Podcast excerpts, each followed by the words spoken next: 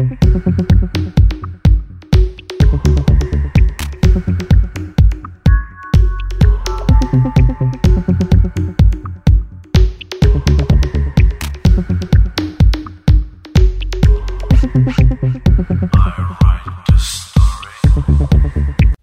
Ahoj všem, tohle je Frekvence 101 a ne první český podcast o Tajvanu. Dneska máme sobotu 2. dubna 2022, takže s novým týdnem další díl tohle podcastu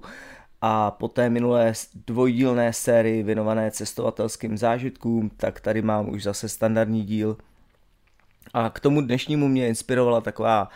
příhoda několik let zpátky, kdy jsme se ženou probírali české zvyky a, a tradiční pečení českých pochoutek, a dostali jsme se k tomu, že jedním z oblíbených dezertů tady jsou makové buchty a ona se na mě dívala tenkrát s vyděšenýma očima a několik mých tajvanských přátel později také říkal, že prostě u nich jako ne, nemožné, nelegální a, a bála se ochutnat. A takže jsem si říkal, že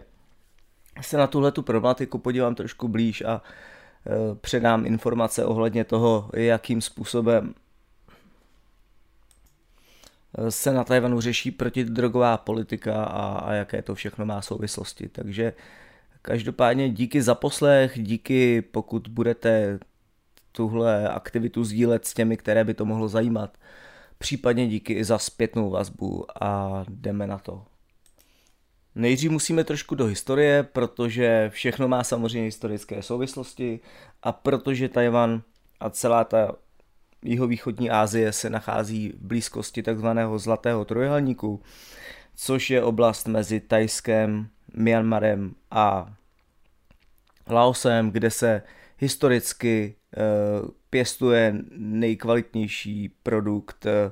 respektive nejkvalitnější mák setý, e, ze kterého se potom vyrábí opium a potažmo další další drogy. Tak, tak celá ta oblast prostě byla Eh,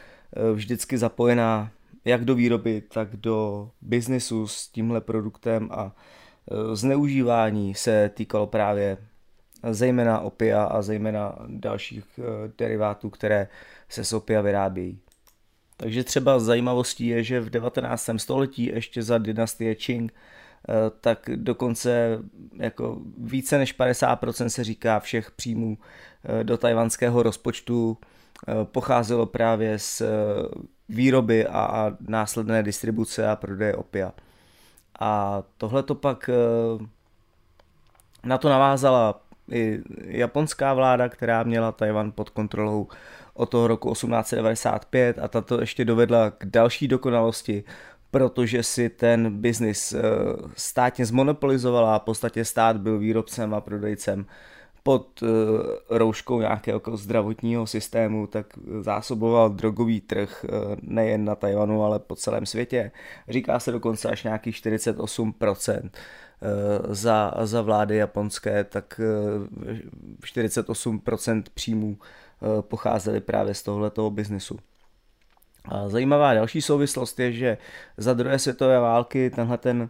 biznis musel být přerušen, Eh, logicky, protože eh, opium, respektive další produkty z něj, které se vyrábějí, jako je třeba morfín, eh, tak se používají v lékařství nebo používali v lékařství pro tišení bolesti a byly, bylo potřeba je prostě dodávat na ta místa, kde, kde se zotavovaly váleční zranění a, a prostě bylo logické, že japonská vláda přesunula ten zájem z toho financování a zásobování drogového trhu na to, aby pomáhala svým zraněným vojákům někde, někde v těch oblastech, kde se bojovalo. Takže eh, jenom, jenom se to jako přeskupilo eh, tematicky a, a s, s, až někdy do roku 45 vlastně až až eh, říká se ještě, že to fungovalo takhle jako ta, ta výroba a, a distribuce, distribuce státní opia e, za japonské vlády tak fungovala až do kapitulace hm, v tom roce 45. No a následně přichází e, čínská vláda Kuomintangu, která vlastně e, tenhle ten biznis úplně zarazila, nenavázala na něj A dlouhé roky na Tajvanu, až do nějakých 70. 80. let, tak eh, v podstatě tvrdé drogy byly jako vymíceny a, a zejména i z důvodu toho, že, že v té době Tajvan byl jakoby velmi rozvojovou oblastí a lidi neměli peníze a s tím, jak tam přišlo prostě za krátký čas velmi mnoho lidí, tak uh, se, se na tuhle tu produkci a, a zneužívání, zneužívaly se jako jiné látky a čichalo se lepidlo a tak, ale eh, to, to jenom na okraj. A zase prostě ta obnova a i obnova, já jako berte to tak, že eh, se tady bavíme o nějakých kriminálních záležitostech a že nenabádám a nevyzývám a nějak to neadoruju, ale jenom jako říkám, eh, jak celá ta záležitost zneužívání těchto těch látek jako se vyvíjela v čase. Takže od nějakých 80. 90. let, kdy Tajvan bohatné, otevírá se světu, tak samozřejmě i s tím eh, se rozšiřují tyhle ty nekalé a nezákonné záležitosti a, a Tajvan se stává prostě prostředím, kde se začínají zneužívat jak drogy typu marihuany, tak drogy typu heroinu, kokainu a, a podobně. No a, a na to samozřejmě e, vláda reaguje zavedením velmi přísných podmínek, ke kterým se dostanu za chvíli, respektive velmi přísných zákonů, e, které souvisí s drogovou činností. A dneska je tam ta situace taková, že e, že samozřejmě byly velmi potlačeny tyhle, ty, tyhle ty tvrdé drogy typu heroinu a kokainu a, a, a tak a spíše se zájem v uvozovkách eh, těch, kteří eh, látky zneužívají, tak se zaměřuje v souvislosti s tím, jak eh, se tam rozvinula klubová a taneční scéna, tak se jakoby zneužívají ve velké míře ty, ty látky typu MDMA, extáze a, a, a podobné. Takže tolik asi historický exkurs a asi se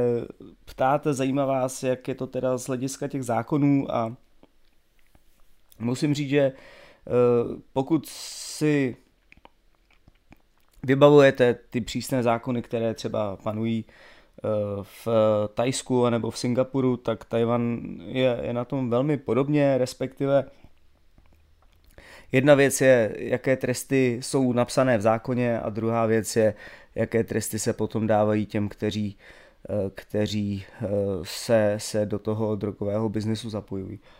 A je to tak, že Tajvan nebo jeho protidrogový zákon rozděluje drogy do nějakých čtyřech kategorií podle toho, jak si vláda myslí a je přesvědčena, že jsou pro společnost škodlivé a nebezpečné.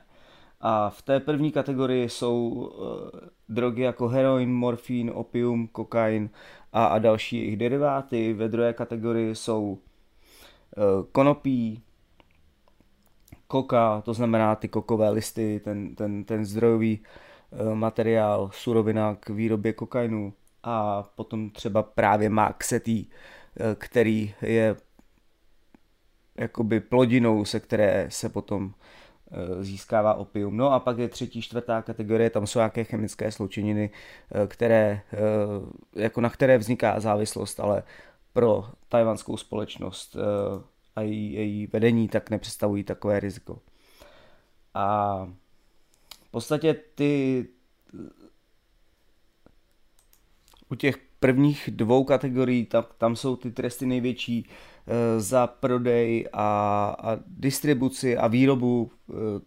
těch drog v té první kategorii, takže se bavíme o tom heroinu a, a, a kokainu a podobně, eh, tak těm lidem hrozí i trest smrti a doživotí, i když trest smrti se nedává. Trest smrti možná kapitola sama pro sebe, já možná jednou udělám díl věnovaný jenom téhle té problematice, protože trest smrti je ještě v tajvanských zákonech stále zaveden a v, u nějakých jakoby velmi problematických a velmi závažných deliktů, jako jsou vraždy a, a nebo právě jako velmi takováhle eh, těžká drogová činnost, tak eh, se ještě používá. Nebo pak jsou pachatelé odsouzeni na doživotí a, a dostávají vysoké pokuty. Držení těchto těch látek zase se trestá prostě několika lety vězení, dejme tomu za, za, mám pocit, že tam nějak za dva gramy vám hrozí snad na, kolem sedmi nebo nad sedm let vězení. Takže žádná sranda. Kategorie dvě, tak, tak je to konopí například, nebo, nebo ty, ty semena máku setého, takže kdo z vás budete mít šanci na Tajvan, asi není úplně dobrý nápad vzít jako uh, dárek z Čech tady semena máku a, a s tím, že byste chtěli příbuzným upéct makové buchty. A tam, tam ty tresty jsou jakoby uh, nižší, ale pořád se bavíme o dlouholetých, uh, dlouholetých trestech vězení pro ty, kteří ty drogy vyrábějí a, a následně je prodávají a dejme tomu potom pro nějaká tří, pětiletá vězení eh, pro ty, které eh, ty látky budou držet. No. A zajímavá ještě další věc, která s touhletou problematikou souvisí, eh, tak jedno jako z nejrozšířenějších stimulantů, který na Tajvanu je stále, myslím, legální a velmi často třeba ve venkovských oblastech na něj můžete narazit, tak je žvíkání betelových semen a betelových listů, v podstatě to je věc, která je oblíbená v celé Asii a je to takový jakoby eh, produkt, respektive eh, semena a listy jednoho stromu, eh, které po rozžvíkání se navozují nějaké jakoby stimulační pocity. Já jsem to neskoušel, takže fakt nevím, ale někdo říká, že je to jako větší nakopávák, než kdybyste si dali několik kafí za sebou ale, ale má to samozřejmě své zdravotní důsledky, protože ti, kteří propadli tomuhle žvíkání, e, tak velmi často skončí s rakovinou buď teda ústní dutiny, anebo jícnu. A místní vláda se snaží i tyhle ty věci nějakým způsobem omezovat. Další zajímavá věc, že po Tajvanu dokonce existují jako krámky, ve kterých sedí pohledné slečny a nabízejí právě eh, k na prodej betelová semínka nebo semena, anebo nějaké produkty, které jsou z tohohle toho eh, eh, z téhle suroviny vyrobené a, a čím hezčí slečna, tím samozřejmě větší tržba a tak. A myslím, že do nějakého roku 2017 to tam bylo jako velmi rozšířené bez nějaké, bez nějaké bez nějakých vládních zásahů a potom, kdy vláda zjistila, že právě rakovina u určité části populace, protože eh, z těch 23 milionů lidí tak eh, žvíká betel, říká se až 2 miliony lidí, tak eh, v podstatě ty, ty závažné důsledky s výskytem rakoviny u téhle skupiny tak vedly vládu k tomu, že tyhle ty malé obchůdky nějakým způsobem reguluje a omezuje a snaží se prostě, aby tenhle ten eh, zvyk eh, se společnosti neúplně asi vymizel, protože zakázané to není, ale aspoň, aby byl částečně potlačen. No. A jenže je to, je to kulturní záležitost, eh, stejně jak v Čechách si, si dáte pivo, tak a, a Aziaté sem přijedou a říkají, kolik, kolik eh, piv tady vypijeme a že si dáváme třeba pivko k obědu, tak zase přijdete do Tajvanu eh, na vesnici a vidíte eh, sedící starší muže a ženy, kteře, kteří žvíkají a plivají kolem sebe krvavé sliny, protože to je právě ten jeden z průvodních jevů toho, toho žvíkání betelových, betelových listů a semen. Oni teda nejsou krvavé, ale, ale jsou zabarvené do krvavě ruda a, a jejich zuby jsou takové jako hodně černo-rudé. Takže pravidelní e, žvíkači betelu, tak ty rozeznáte jako na, na první pohled a e, já říkám, neskoušel jsem, nevím, asi nemám ani zájem e, tyhle ty věci nějak testovat, ale, ale všichni, kdo jezdíte nebo navštívíte jeho východní Ázii, eh, tak se s kulturou žvíkání betelů setkáte určitě.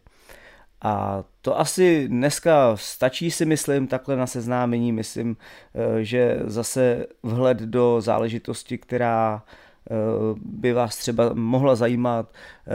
neberte drogy, neskoušejte, na Tajvan nepřevážejte a nedovážejte tajvanským kamarádům mák, případně spíš až navštíví oni Českou republiku, tak jim je upečte tady, uvidíte s jakým výrazem budou na vás koukat. No a to bylo dneska všechno.